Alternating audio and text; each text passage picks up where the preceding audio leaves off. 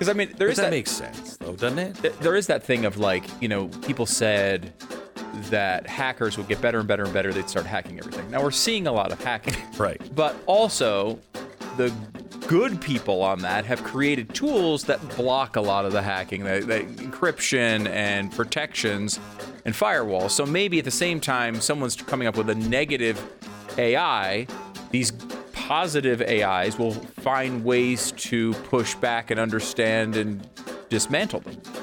Right? All right. Good night, everybody.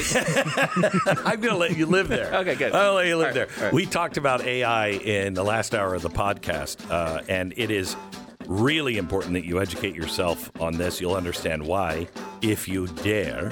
Um, and tomorrow um, on the Saturday podcast is Tristan Harris.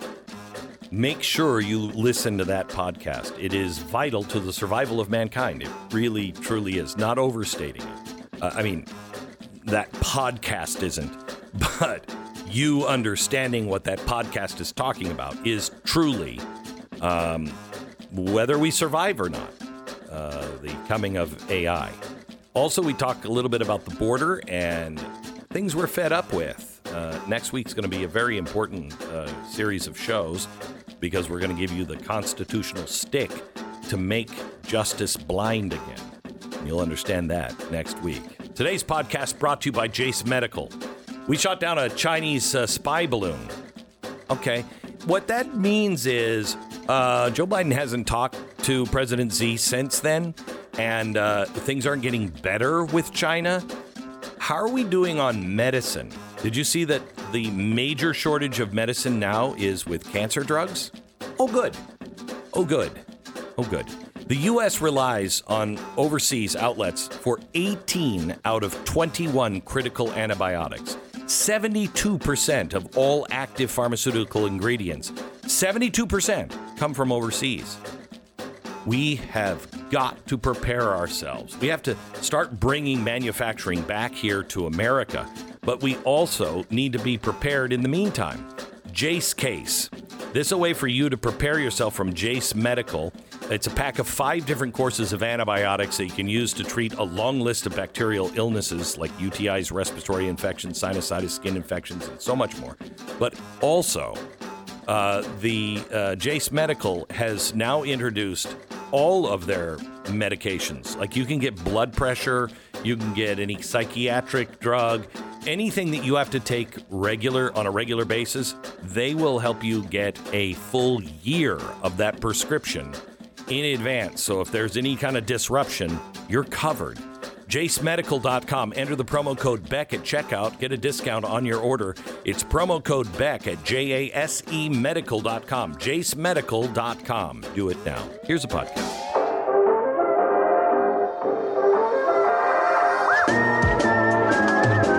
You're listening to the best of the Glenn Beck program.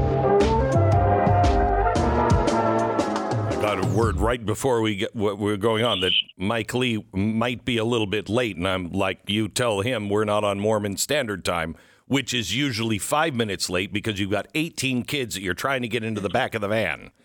Um, but he's on time. Mike Lee, welcome. How are you, sir? doing great, and whether or not I was going to be in, on time was never in doubt. Never in doubt. Never in doubt. Hey, I've got three things I want to talk to you about. First of all, well, actually four, but I want to. I, we've got about ten minutes, so I want to see if we can get all of it in. Impossible task. Uh, first of all, your thoughts on the border? Look, um, the border is in an unbelievably intense state of crisis. I've spent two years of my life on the U.S. Mexico border. I know that people who suffer most from these border crises are recent immigrants themselves, the poorest of the poor. Well, look, the expiration of Title 42 doesn't have to prove disastrous, but but it, it will prove disastrous unless Secretary Mayorkas. He says he's done everything he can. That is absolute malarkey. Absolutely. So when is anybody going to go after him and impeach him? We've talked about this. Is there a chance Yeah. of that? Well, yeah. I, I, look, I've been calling for his impeachment. I know. Uh, for many weeks now be, because he's refused to enforce the border, and, and he still could enforce the border. If if he were to start detaining asylum seekers crossing our southern border until their claims are adjudicated, which the law already requires, Glenn.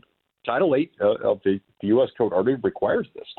And then immediately repatriating those who can't be detained based on a lack of detention facility bed capacity, that would fix it. It would fix it almost immediately. We have 400,000 we have 400,000 people coming across our border this month. This month. Yep. We we have millions that have come in now since Biden got in, enough to build, you know, like the fifth or sixth largest city in America. And we're expecting this not to change our culture. We our kids don't know American history. Now you're bringing people in who don't know American history. How do we expect to remain America unless people in Congress begin to act and hold these people accountable? Uh, it, it'll be very, very difficult for us to do that, uh, which is why it's absolutely essential that we take those steps right now. And and look, uh, the, the White House and, and the Department of Homeland Security have known for a really long time that this day was fast approaching, and they've refused to fix the problem, even though they have the tools to do it under existing law.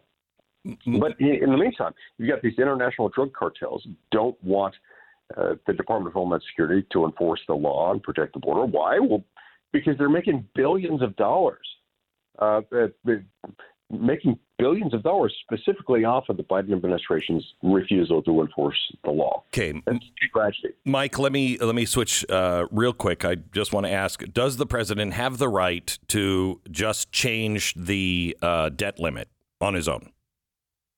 On no planet does the president of the United States have the authority to just. And if he tries to do that, what are the consequences? well, if he tries to do that, um, that is an impeachable offense. He, he, if he just openly flouts the law, just disregards it and says, "I don't have to," and and does so based on this extremely flawed theory that the 14th Amendment somehow renders it unnecessary.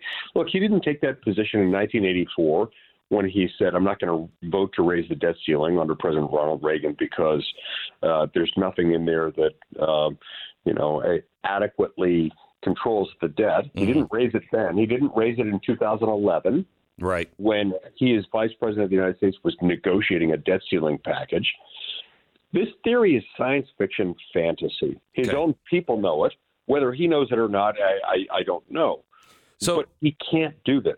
we we have several um, problems going on right now all at once, and one of them is that the government just makes up things. They just make up new laws. We have people. ATF is coming to people's doors and saying, uh, "We know that you purchased this. How they know?" I don't know. We know you purchased this. You need to turn it over now. Uh, you won't be in any trouble if you just turn it over right now. The ATF is just changing the laws.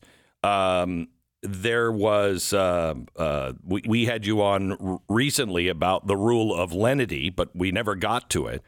Is is there anything to stop these uh, agencies from just making laws that they have no right to do? There is, and let me tell you about it. There, it's, it's a beautiful coincidence. This ties directly into what we're doing on the debt ceiling. The House passed bill that deals with the debt ceiling contains, among other provisions, something called the REINS Act. Yes. It contains a provision saying that anytime an executive branch agency makes up a law, it can't just kick in automatically. Congress has to affirmatively enact it into law, which is why, uh, of all the great provisions in there, in, in that bill that was passed by the House, which saves about a trillion dollars in year one alone, five trillion dollars over the next 10 years. The REINS Act may well be the single most important because it'll safeguard not only our financial future by allowing economic growth to occur, but it will also safeguard our liberty by prohibiting stupid laws like those you've referred to just a moment ago, not passed through the constitutional process, but by unelected, unaccountable bureaucrats. It'll put Congress in charge of that. Now, Congress won't always make the right decision, but when it makes the wrong decision, the American people will kick us out. Correct. And this, i- you you feel like this has a chance of passing? absolutely it has a chance of passing. Because look, here's the deal. I, I, I led the Senate Republican conference in putting together this letter to Majority Leader Chuck Schumer, stating our collective commitment to oppose raising the debt ceiling without substantive spending and budget reforms. Correct. And so uh, in the Senate, you can kill any bill if you've got 41 senators, any group of 41 senators opposing it. We've got 43 who signed my letter. We've got two more who have agreed to support basically the same thing. We've got a total of 45. We only needed 41 to stop a clean debt ceiling increase. If we will stand behind what the House passed and and insist that at a minimum the REINS Act be in there, it'll it'll be in there. I mean, I, I will tell you, Mike, even if you fudge on the uh, debt ceiling and you don't get all the cuts you wanted, having the REINS Act may be, may be uh, worth all other sacrifices.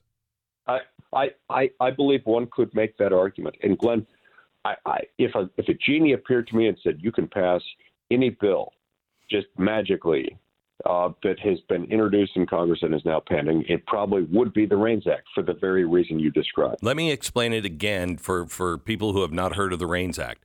The problem we have right now is we are ruled by experts. And all kinds of bills have passed and said, you know, this is, uh, you know, this is the, this is the health care bill. But what it really means will be decided by the secretary. And so the agency makes all of the laws.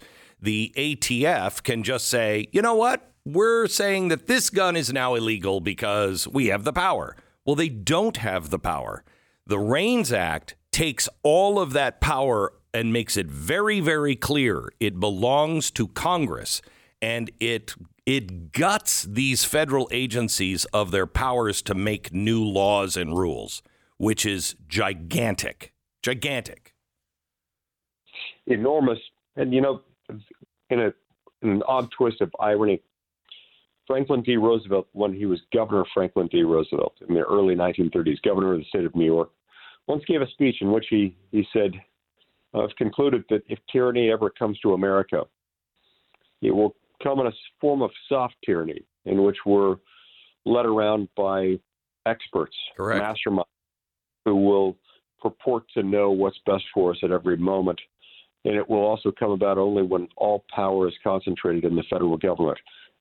Kind of uh, eerily descriptive of Yeah. some of the things we're dealing with today. Right. And we've got to take that power back as the Constitution requires it. And really interesting that he would do that when he started a lot of these agencies and gave them so much power.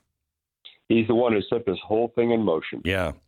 Well, Well, let's give uh, let's give uh, Papa Wilson uh, a nice tip of the hat too. Well, look, there's no question. Woodrow Wilson was the worst president in American history. Thank you. The first Thank you. president ever openly contemptuous uh, toward the Constitution. But with Wilson, we had a Supreme Court who pushed back on him hard enough that he didn't get very far. Correct. FDR came along and kind of finished the job, Yeah. and that's Yeah. where why we are where we are today. One more thing, because I can't I can't get you uh, on the air for a second time where I wanted to talk about the rule of lenity and not at least get a thirty second answer on the rule of lenity. What is that? Okay, the rule of lenity says that when there is an ambiguity in a criminal statute, uh, that it, that the courts will interpret that statute in a way that is more generous toward the would-be defendant, either the defendant or if it's a civil case, trying to ascertain the meaning in advance toward the would-be criminal defendant. And so, So so let me ask you. So if I have, let's say, I had a uh, oh uh, a a a one of those uh, braces, pistol brace for your for Yep. your arms. Okay, that the the ATF said for ten years they're totally legal. Now they change it, and now they're making people uh, felons if you don't turn them in or whatever. Um, well, wouldn't the rule of lenity say, well, no, wait a minute, you're confused because you just said that it was fine and you said it for a long time. Now you're changing your mind. So you don't really have the right to declare that this is a felony because you're confused yourself on what's legal and not. Correct? Yes, yes, that is exactly right, and that is essentially what the U.S. Court of Appeals for the Sixth Circuit held in a recent case called Hardin versus ATF. So wait, wait, wait. Why doesn't that work with income tax? Because everyone says we don't really know what the law is. Some people say this, some people say that. Well, why doesn't the rule of lenity um, protect you then? The, the, there are instances in which the rule of lenity could be invoked uh, with respect to the Internal Revenue Code. But you're never going to get one that applies to the entire code. You might get such a ruling with regard to a specific provision of that. Uh, but um, it's not always invoked, and when it is invoked, it doesn't always prevail. I'm glad that it did prevail in this uh, in this Hardin v. ATF case in the Sixth Circuit. Oh, okay, uh, Mike. Thank you so much. Keep up the hard work. Talk to you again Thank soon. you. You bet. Bye bye. Uh, the thing you need to take away from this interview is you watch for the REINS Act when they're negotiating. You've got to call your senator and your congressman and s- strengthen their spine and say to Congress, thank you for supporting this. Thank you for putting that in the bill. Do not allow that to be cut. I we can disagree on this, but I really truly believe that's more important than another raise of the debt ceiling. Go ahead, raise the debt ceiling. That's a horrible idea. It is awful. However, if you get the REINS Act, you can begin to cut all of these things through Congress. They'll have some control over these agencies, and that's what's causing tyranny of these agencies. You're listening to the best of the Glenn Beck program. Wade Miller is uh, with us. Hello, uh, Wade. How are you, sir? I'm good. Thanks for having me on. So, um, the response by Governor Abbott, I think, is a little lackluster. I, I think we should declare uh, an emergency, uh, which I think he has, but I mean a, a true crisis or invasion. And he should seize the powers that I believe he has in the Constitution and get this under control. Yeah, I agree. So he has uh, an inherent authority under Article 1, Section 10, Clause 3, especially when the federal government is failing to uphold Article 4, Section 4, which Mayorkas and Biden are clearly doing. And that grants governors unique authorities that are constitutional authorities. They're not subject to federal immigration law or cases like Arizona v. U.S. Uh, that, that are broad powers that would allow the governor to take some unprecedented actions. And so, what he's been doing under Operation Lone Star is he has been detaining and then taking migrants to ports of entry where he turns them over to federal agents. Uh, and then, of course, they're processed and then released into the interior, or he's been busing them around the United States. What he has not been doing is taking them back into Mexico. And so we have been asking him for two years to, one, declare an invasion and then provide authorities to agents to actually do something with that declaration. He has stopped shy of the second one. I'm getting some anecdotal evidence as of this morning from Border Patrol agents that there might be a positive development on that. I'm happy to talk through that. But historically, uh, Operation Lone Star has been a lot of bluster and a lot of rhetoric, but it has not done anything to fundamentally change the situation on the border. Uh, I mean, and a lo- large parts of Operation Lone Star have amounted to just piling money up and then setting it on fire. Okay, so tell me what you're hearing from the border today on this. So I was on a phone call this morning with a border patrol agent. That's a federal agent, and and that agent indicated to me uh, that they were actually not allowed into certain parts of the border. That they remained in a staging area, and that the Texas National Guard and Texas DPS were actually locking down that section. Now, this is anecdotal. We don't have an official position from Abbott on that stating that this is a change in policy. So until then, as is the case usually with Abbott, I'm going to be very cautious. I don't want to give him uh, any credit for something. He often says very good things and then doesn't follow through. But if this occurs in other sectors, that's a huge development. Now, Abbott does not have the agents that he needs uh, right now to actually do this across the entire border, which is actually why, you know, Speaker Dade uh, Phelan, uh, the Texas Republican Speaker of the House, there, he killed HB 20, which would have sought to start to alleviate that problem by creating a border protection unit. Uh, not surprised there that uh, Dade killed that bill because he's a big open borders liberal Republican. But. Uh, if this is the case and Abbott is actually changing policy, this would be a huge step. It then becomes incumbent upon other Republican governors to send resources and personnel that Abbott can deputize under state of Texas authority and then deploy to other sectors and then duplicate this policy change. So I'm still looking into this, but the fact that a federal border patrol agent told me this uh, directly on a phone call just this morning, and I've talked to uh, many other border officials, and they're hearing the same thing. That's a good first step. It, it, these will be very small parts of the border, but if true, we should thank Abbott and we should encourage him to uh, ask other governors for help. But again, I want to be cautious right. here and not go okay. too far too soon. Well, I know that. Um, um the attorney general, I've talked to him, and and he has said to me that he w- he wishes the um, uh, the governor would give him something that he had to defend. In other words, take this action. Let uh, the Fed say you can't do that, so he can go and then fight it and win because he believes he can win. Is it possible that he's he's giving him that uh, that opportunity today? I think so. So there's two tracks that this could go down. If they're doing it as a narrow challenge to Arizona v. U.S., that's one possible pathway, uh, which would undo a bad Supreme Court precedent that essentially says, I'm making this very simplified, that states can't unilaterally enforce federal immigration law. Or if it's under an invasion declaration, Article 1 authority, that's a novel concept. Uh, past courts have said that that's non justiciable. I always mess that word up, but what does uh, it mean? Basically means that it's a political question and that they don't have the power to question it.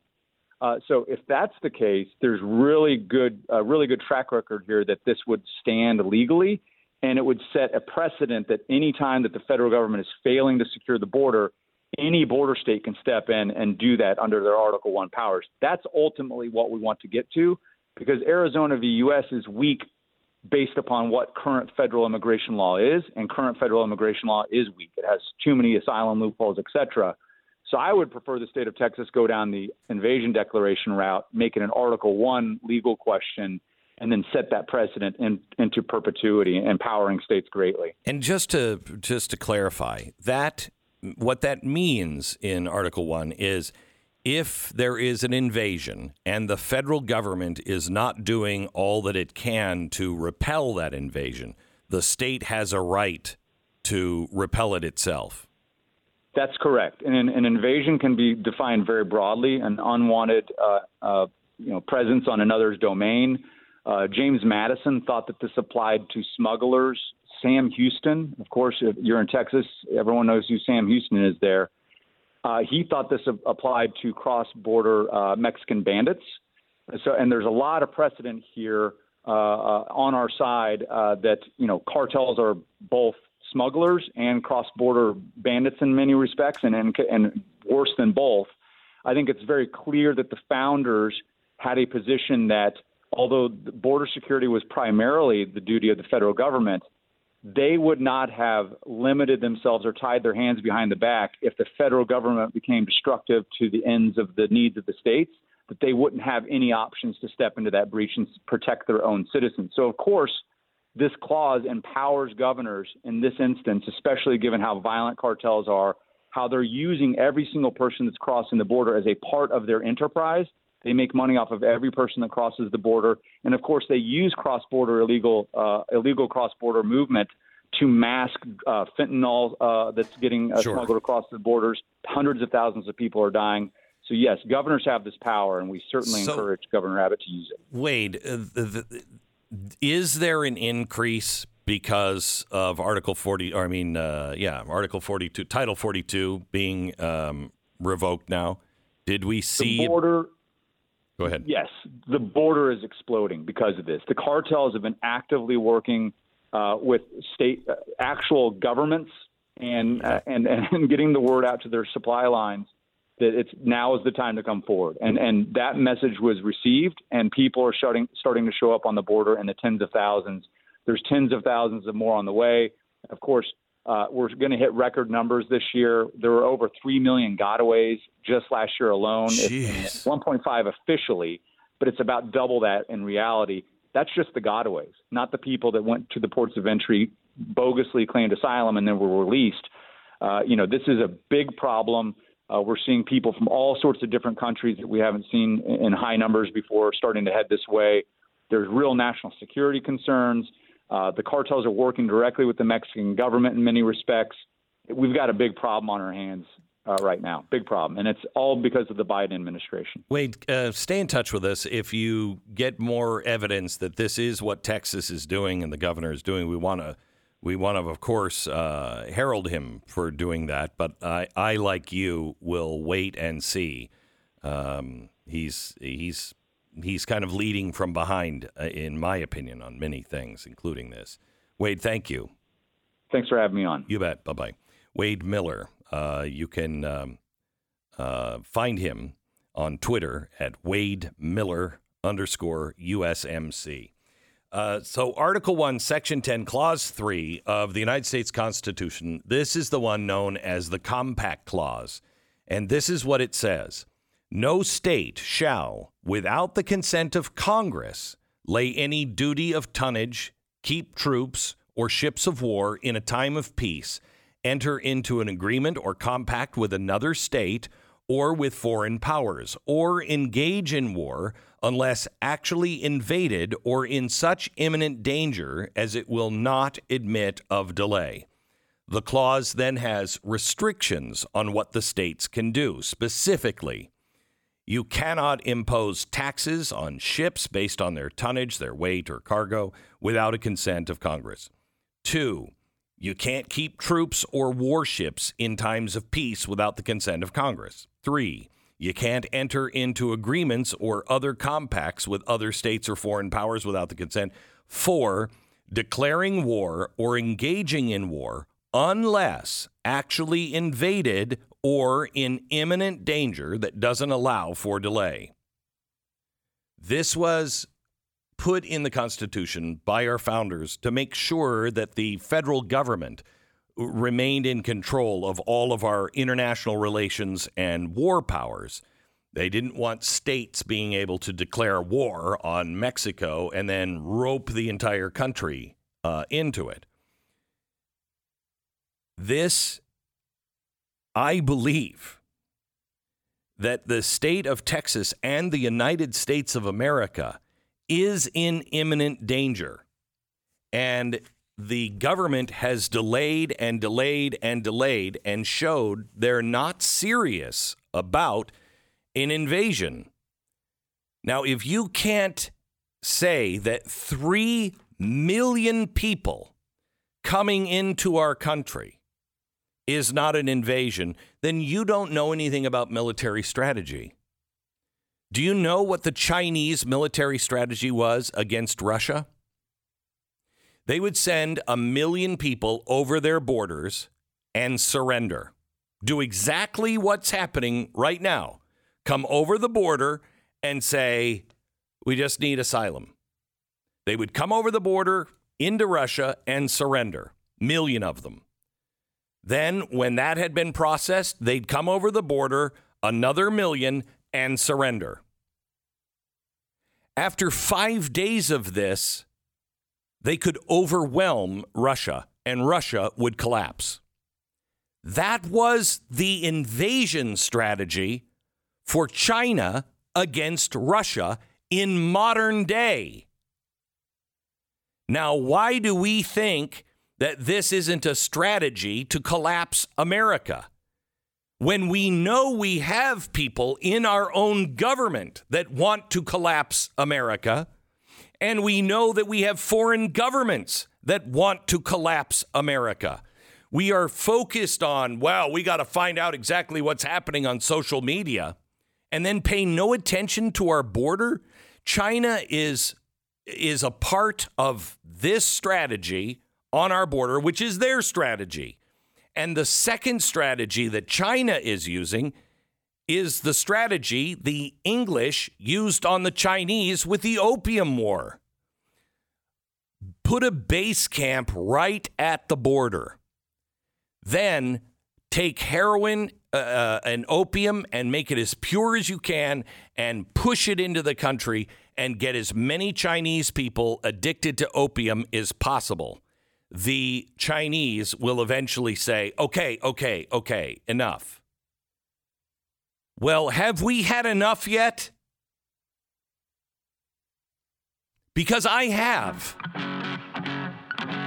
The best of the Glenn Beck program. Welcome to the uh, Glenn Beck program. We're glad you're here. Uh, there is a podcast that is available now at Blaze TV. It's Tristan Harris. If you don't know who Tristan Harris is, you should. He is a guy I probably have more respect for than anyone else in big tech or AI. Um, we're going to go over some of the things that he said. It is shocking. He gives us 12 to 18 months before it is too late to turn back. And he says this is the, the Fermi test. This is the test of whether our species survives or not. We'll give it all to you top of the hour. First, we have uh, Chip Roy on with us. Hello, Chip. How are you, sir? Well, Glenn, uh, you know, our state is under siege. Um, and, uh, you know, I think the American people are seeing that firsthand. And, um, you know, fortunately, the House Republicans took action yesterday, but uh, this administration is leaving us uh, stranded. So I don't understand. We were just talking about um, uh, Governor Abbott. I, I'd sure like Governor Abbott to start leading a little more than he is. I know he's shipping everybody out uh, from Texas to other states, but that just hurts other states as well. This is an invasion. You can't have 400,000 people coming in every month and expect to keep your country. You can't. So there were some something like thirty thousand apprehensions uh, over the last three days. Um, trying to get updates about what's going on tonight. I've got a few folks down at the border giving me, uh, you know, sort of the latest and greatest or the latest and most terrible. And what I'm hearing is right now is that the DPS and National Guard folks who are down there at the order of the governor are actually on the front lines trying to turn away and hold people back. Okay, good. While Border Patrol is effectively retreated into just full processing by basically kind of order of the DHS. So we've had this kind of flip where it's actually Texas folks trying to keep them from crossing and Border Patrol pulled back to process. So we, you're the second source we have on this now. So I, I believe it. We just had somebody else on who said that's the word that they were getting, but they'd believe it when they saw it. So if you're getting uh, that as well, maybe then the governor is um, taking charge of the border.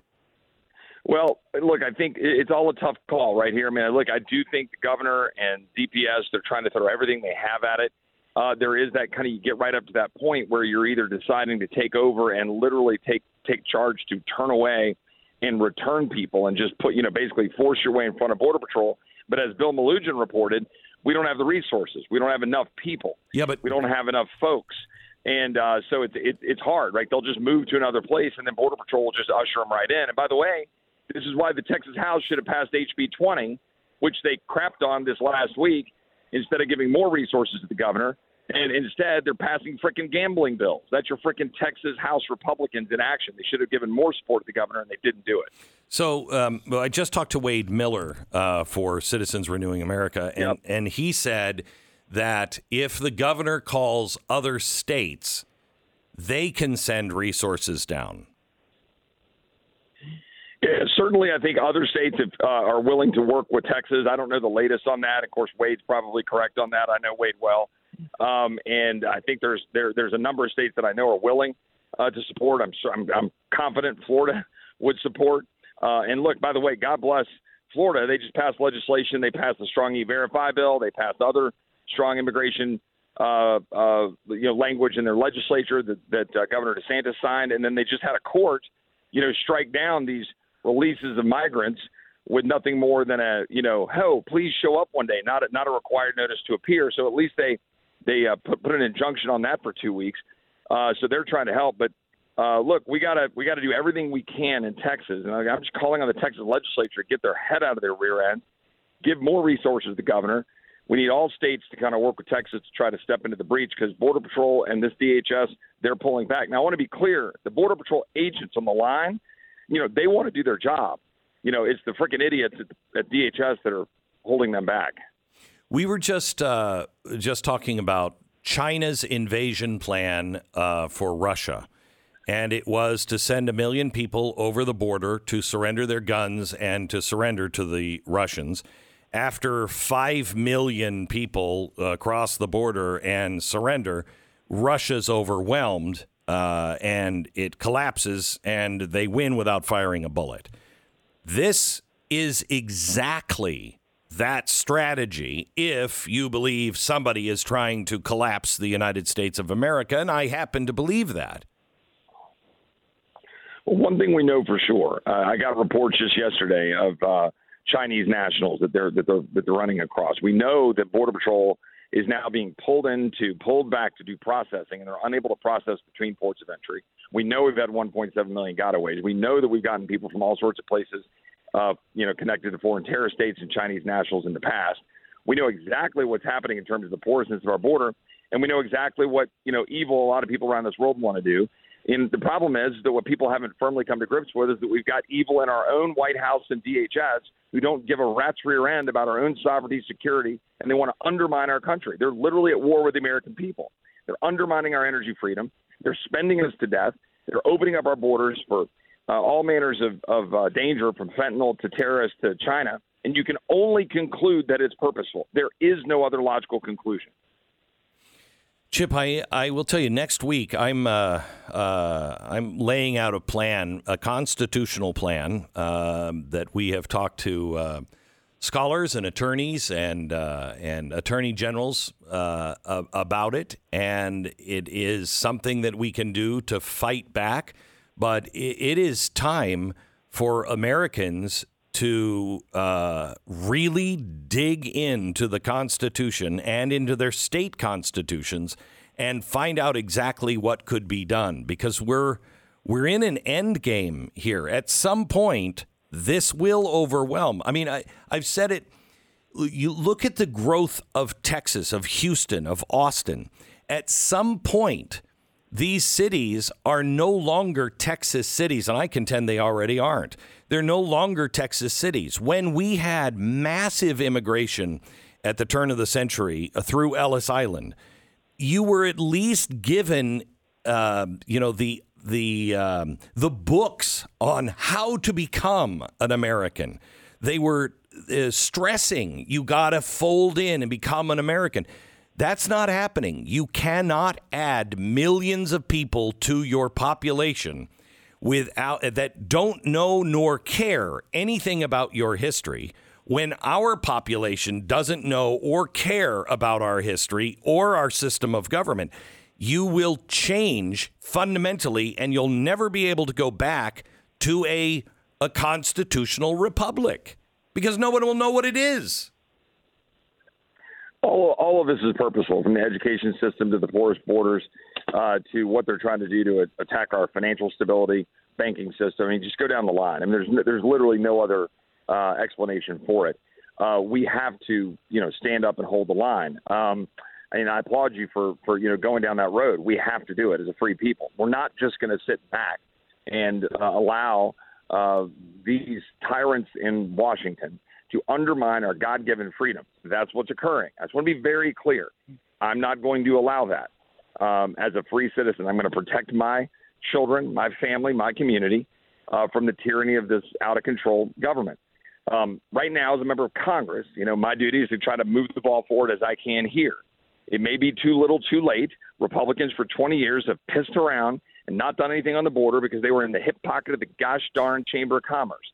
Well, finally, we've grown a spine we finally passed a strong border security bill, and I'm proud of it. It's a good bill. We passed it yesterday. You know, and it took a lot of wrangling. What does it What does it say? What does it do? So the bill is literally, Glenn, and I wouldn't make this up. It is the strongest border security bill we've ever passed. Um, it would make very clear that the secretary, a future secretary who's not corrupt for a Republican, has straight up authority to turn away the border for any reason he or she sees fit. That's a really important addition. It's like Title 42, but across the board and not related to health. Uh, number two, it would fix all of the crap loopholes. It would tighten the asylum definitions. It would fix the unaccompanied children problems. It would fix the family unity separation problems created by courts. And most importantly, it would require, and it would be very specific in the statute, overtaking all other laws, and it would say you may not release, period, unless someone is having a legitimate claim being adjudicated. And I'm not, I'm sorry, not, a, not unless. You may not release, period, but you must be detained or you must be in Mexico while a legitimate asylum claim is being um, adjudicated, period. That's the end of it. Uh, it's a good bill. It, it does e verify. It has additional resources for Border Patrol, but only if we pass the policy changes. Uh, it has, you know, more funding for the wall, et cetera. You know, again, some of this is set up for a future Republican president if our country can even last 18 months, and God willing, we get a Republican elected. That I'm not sure we can if we don't throw ourselves in front of this train right now, which raises questions of impeachment, uh, both for Secretary Mayorkas and the president. It raises questions about what the states do, and it raises questions about the debt ceiling and the spending fight. I don't see how I, as a responsible Texan, can move forward either the debt ceiling bill or a spending bill if we don't address the border crisis. It's an absolute abhorrent, you know, undermining of our sovereignty, security. It's endangering Texans. So we'll see how this unfolds, but we've got to use either the debt ceiling or the spending fight in September or both to secure the border as well as other things. You know, stop the pistol braces, stop the World Health Organization, stop the you know spending of money we don't have uh, recklessly, uh, stop the stupid Inflation Reduction Act tax credits. Now we did all of most of those things in our bill that we passed and sent over, although we still need to address you know the WHO and um, the pistol braces and the border. So let me ask. I just talked to Mike Lee about an hour ago. He said, uh, Congress, you did your job and you put the REINS Act in uh, the budget. Uh, and I said to him, just shooting from the hip, I think that's worth even raising the debt ceiling uh, some, compromising on this to get the REINS Act. I think that reins in the uh, U.S. Uh, government agencies in a way that would be extraordinary. Do you agree with yeah, that or not? Yeah, totally. Thanks for bringing that up. And just for the listener out there, what it means is that if you have any regulation that has an economic impact or a you know impact of greater than $100 million, uh, then it has to go to Congress for approval. Roughly, that's the kind of dumb speak version of it. So it would significantly alter the balance of what these you know uh, regulators, these bureaucrats, can do without congressional uh, engagement. We've ceded too much authority to them. Yeah. So yes, it is an extremely powerful piece. I mean, people don't realize. I mean, look, I get slapped around on Twitter from the from the conservatives who I understand they're frustrated because they're they're assuming we're doing what Republicans have always done. Right. We're not. The speaker's agreement in January, what we did in the debt ceiling fight, what we just did in the border bill, this border bill is righteous, conservative, and strong. The debt ceiling bill we passed is awesome. It's chock full of all sorts of great stuff uh, that we sent over to the Senate. So the question now is, do we have the backbone to not blink when we get up to June? Um, you know, deals can be made in order to move the ball down the field but we should not blink on the need to address most or all of these things. Those Inflation Reduction Act tax credits, Glenn. Yeah, that money just goes into the hip pocket of liberal elitists. I know. Ninety percent of the dollars go into corporations. They make over a billion dollars. It funds the destruction of the gas industry. You're going to have a grid that's undermined. Your freedom is taken away, all to enrich enrich liberal elitists. The REINS Act, all these things, they're good stuff. But let's be clear: our border's on fire. They, they're literally destroying every aspect of our way of life. I'm not even talking about the woke, weaponized DEI crap that they're doing over at the Pentagon, for example. So we're going to have to take all of these fights on all the way through, uh, and Lord willing, land the plane with the Republican president and get in and gut this place. I will tell you that I that there's not a chance that I'm going to be in Washington anytime soon. But the next time you're in Dallas, I owe you the biggest Fred Flintstone steak uh, dinner uh, I can find. Thank you, Chip. I appreciate well, it. God bless you, Glenn. And look, thanks for having me on. Keep just keep it up, man. I mean, the American people are onto it. I hope it's not too late. If you're listening to this, you got to get engaged. We got to do this. Um, you know, do it for your kids or grandkids. More importantly, for your great grandparents, grandparents who fought for this country, stormed the beaches of Normandy, sat in the foxholes in Bastogne. You know, we don't just talk about it. Don't just wave the flag on July 4th. That gummit, go man the ramparts. We got to go do it now. Representative Chip Roy from the great state of Texas. Thank you, Chip. I appreciate it. And anyone who says dag gummit, uh, you listen to. You listen to.